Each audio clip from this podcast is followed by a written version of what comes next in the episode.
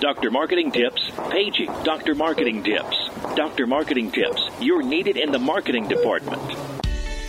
Welcome to the Dr. Marketing Tips Podcast, your prescription to the answers you seek to grow your medical practice easier, better, and faster. This show is all about connecting practice administrators and medical marketing professionals with peers working in practices, learning from experiences, making mistakes, and sharing successes. Let's get started.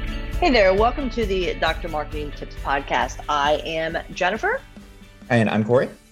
And today we're going to talk about something that comes up every single year. Should we be sending email newsletters or should we be emailing our patients any kind of marketing material? And um, Corey, we've recently been doing some deep dives into the email campaign and email strategies for a bunch of our clients. And you've got some really good data to talk about whether or not we should be doing email and what's um, effective and what kind of channels are the most effective. So why don't we dive right into it?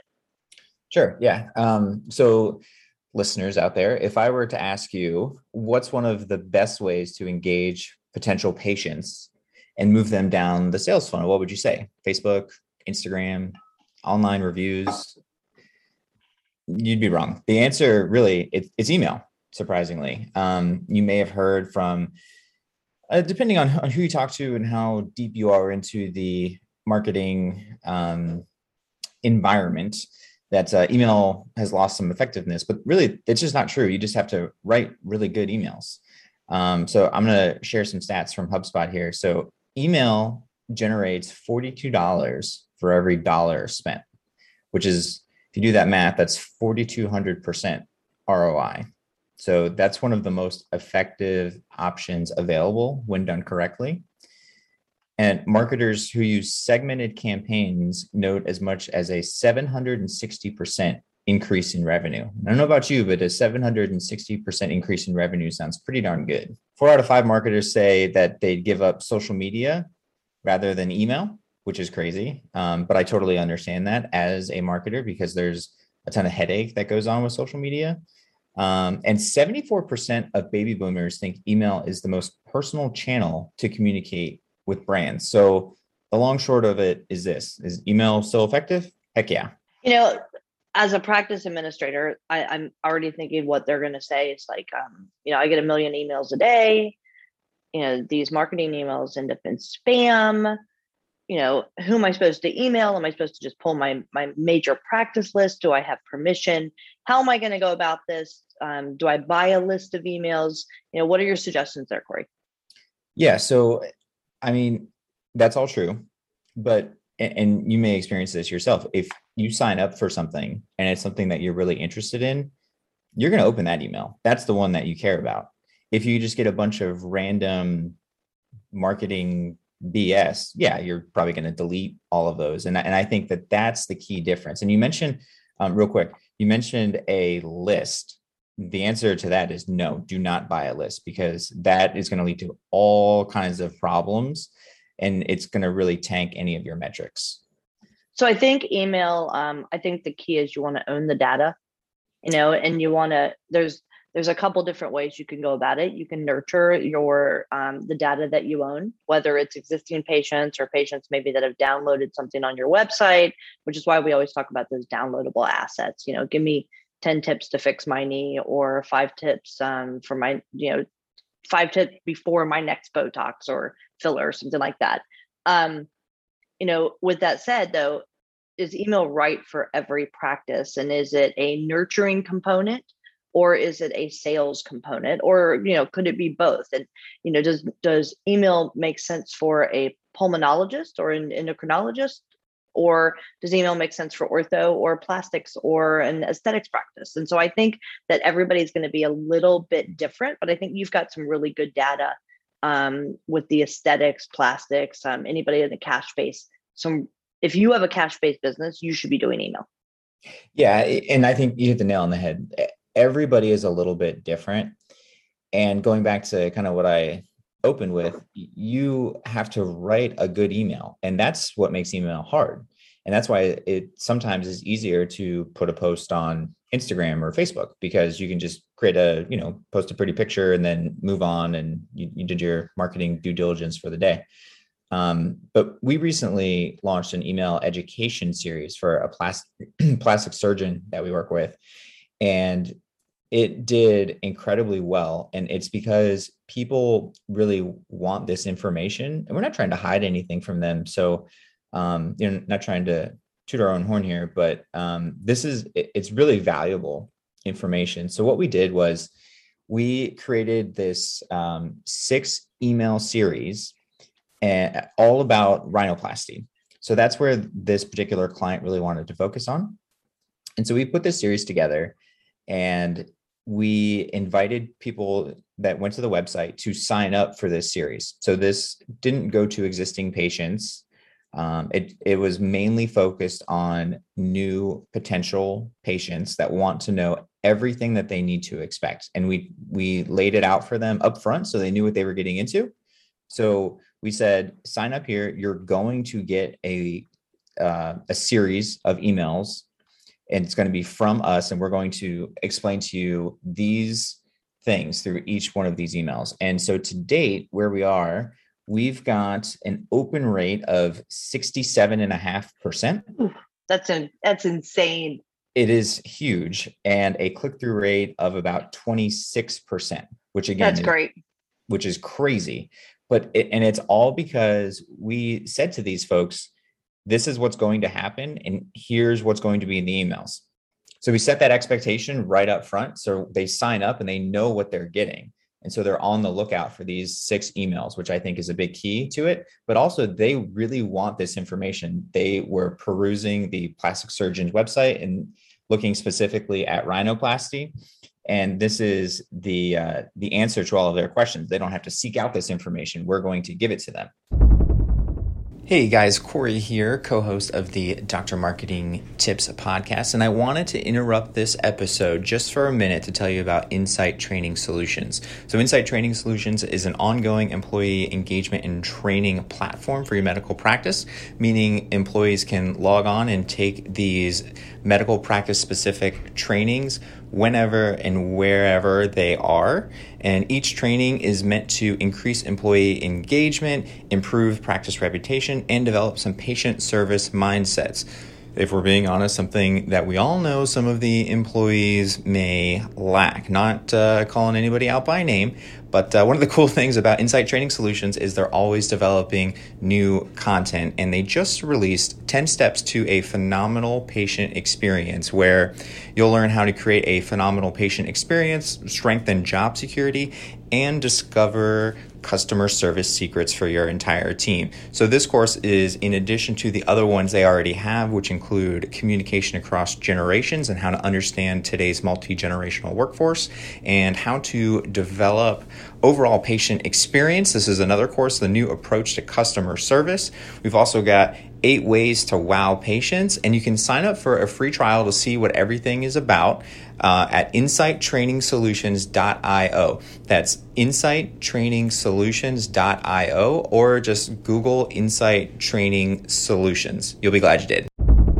So, how did we do this? Um, like I mentioned before, we wrote a series of six emails with really great information. And then we made sure that each one included our main topic, which I'll break down for you guys in just a second. And it also uh, was sure to have a testimonial graphic talking about how great this particular surgeon is, a before and after photo. So we're kind of reinforcing the results here, a five star review graphic to kind of build on that social authority, a little section about why choose us, an appointment call to action with the big button that said click here to schedule your appointment, and then a quick little snippet of what's in the next email again to kind of set those expectations and let people know that there's another email coming and it also has some cool stuff you're going to be interested in. And so these emails were were lengthy there's a lot of text in them but that's okay because we wanted these to be really informational. So here's what the series discussed. Number one email was what is rhinoplasty like So we open that up with some stats and some bullets of what rhinoplasty can really do for you from a uh, from a functional and a cosmetic side, and then included the time expectations to sort of get ahead of those questions because we know that those are coming. So we wanted to kind of demystify that as much as we could. And then in this email, we also thought it was important to tackle one of the, the biggest questions, which is how much is this going to cost? And again, we're not trying to hide anything here. So we just told him up front, this is what it's going to cost at this practice. Here's what's included. And he does something special where uh, has a spa service that he gives away with everyone who gets a rhinoplasty. So they do some unique things that kind of creates this perceived value that's included in your cost. So we made sure, obviously, to include that. And then the next email was all about uh, frequently asked questions. So anything that's not addressed in that first email, we made sure to cover here. I think we included six or seven frequently asked questions with a link to the website for more. Email that came a couple days after that. Here's what patients say about rhinoplasty. And then we link to specific stories or videos or other resources so you can see that there's other people just like you getting this done. A couple days after that, um, what do patients experience after rhinoplasty was the topic of that email. And in that one, we included several how to videos on cleaning your nose and uh, what to what to know exactly when to come back to the practice and sort of again trying to demystify everything possible. Next one after that was how to pay for your rhinoplasty. And then that kind of closed out the series where we said, you know, there's there's some various options you can do. We accept credit and all of these other um, payment options.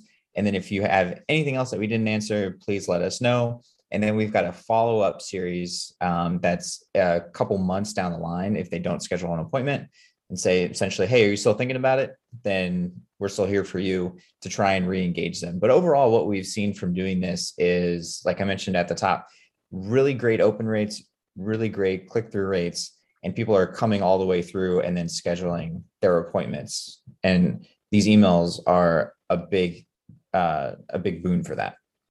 So so just so i make sure that the listener understands is this an employee is this a patient newsletter or is this like something completely separate of a patient newsletter? Like how does that work that's a really good question. So yeah, this is separate from a patient newsletter. So typically a patient newsletter is something where, you know, you're just kind of firing it out to your patient list and you're saying, you know, we're celebrating a milestone or we're opening a new location, whatever the case may be. We've got a new blog on our website. Welcome to Dr. So and so. Um, this is different. So this is a an, what's called an email sequence or an automation where the potential patient goes to the website, they sign up, they are then entered into this list. And once they are put on this list, the email system says, okay, everyone on this list is going to get these six emails spread four or five days apart, whatever we have it set at in this increment. So they sign up, they're put on the list, and then immediately they start to get this series delivered to their inbox. So it sounds like a newsletter is something, let's say you do a monthly newsletter, every month you got to go back and figure it out. And this seems like you build it once, turn it on, and then you check your data, maybe tweak it. But it becomes something that's that's bringing patients in and educating patients throughout. You're really it's a nurturing series. Correct. Yeah, it's very much a or much more of a set it and forget it type where yeah you still want to pay attention to the data and tweak and update as you're going through but um, you know if again if, if it's set up correctly and you're delivering really great information then it's nice to sit back and kind of watch it do its thing and you don't have to adjust it every single month. That's great. And so if i was a practice and i wanted to implement this as part of my 22 strategy um, where would i get started? So we used active campaign to do this. They have a really easy interface to not only build these emails, but then build the sequence out.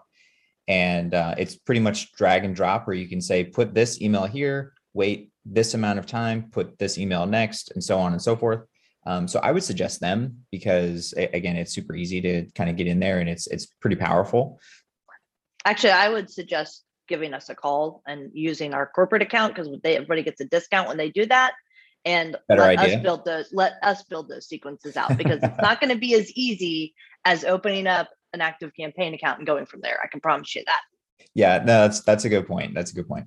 Um, but yeah, I would say active campaign is good, but like any of these services can do that. You don't have to use them. I mean, we we partner with them, so I, I like them.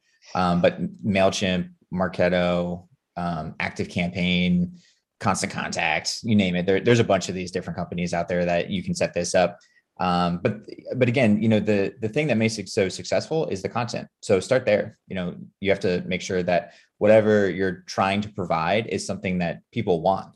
And that's the difference between this and a newsletter is if you're blasting out a newsletter to all of your patients and you see your patients maybe once annually, or maybe they had a surgery and you haven't seen them in three years, they may not care about your new location or your monthly newsletter. Um, but this is, again, this is a series to engage people that are on the verge of becoming a, a patient or at least considering some type of big procedure. That's where this kind of works best. Yeah, and your doctors know what it is that patients are asking. So ask your physicians, you know, what are you hearing most about? What are the objections to that knee surgery or, you know, getting that sleep test or whatever it is? And then take those questions, answer them, and put them into a series. And plus, it'll help you. Um, it'll help with patient readiness when patients come into the door. You know, less time that the doctor has to spend answering the same questions over and over, and more time that they can actually provide patient care and get into the nuts and bolts of whatever it is that they're going to use to get the patient where they want to go. Yep, that's a great point, and we've heard that feedback from this surgeon as well. Excellent. All right, that is great stuff, Corey. I hope everybody starts asking about how to build these nurturing campaigns or starts thinking about how they can put this all together for their own practice in 2022. And with that, I'm Jennifer. I'm Corey. We'll see you next time on the Doctor Marketing Tips podcast. Thanks a bunch. Thanks, guys. Thanks for listening to the drmarketingtips.com podcast. If there's anything from today's show you want to learn more about, check out drmarketingtips.com for our podcast resource center with all the notes, links, and goodies we mentioned during the show. If you're not already a subscriber to our show, please consider pressing the subscribe button on your podcast player so you never miss one of our future episodes. And if you haven't given us a rating or review yet on iTunes, please find a spare minute and help us reach and educate even more of our medical practice peers. Thanks again for listening, and we'll catch you next time. Doctor's Orders.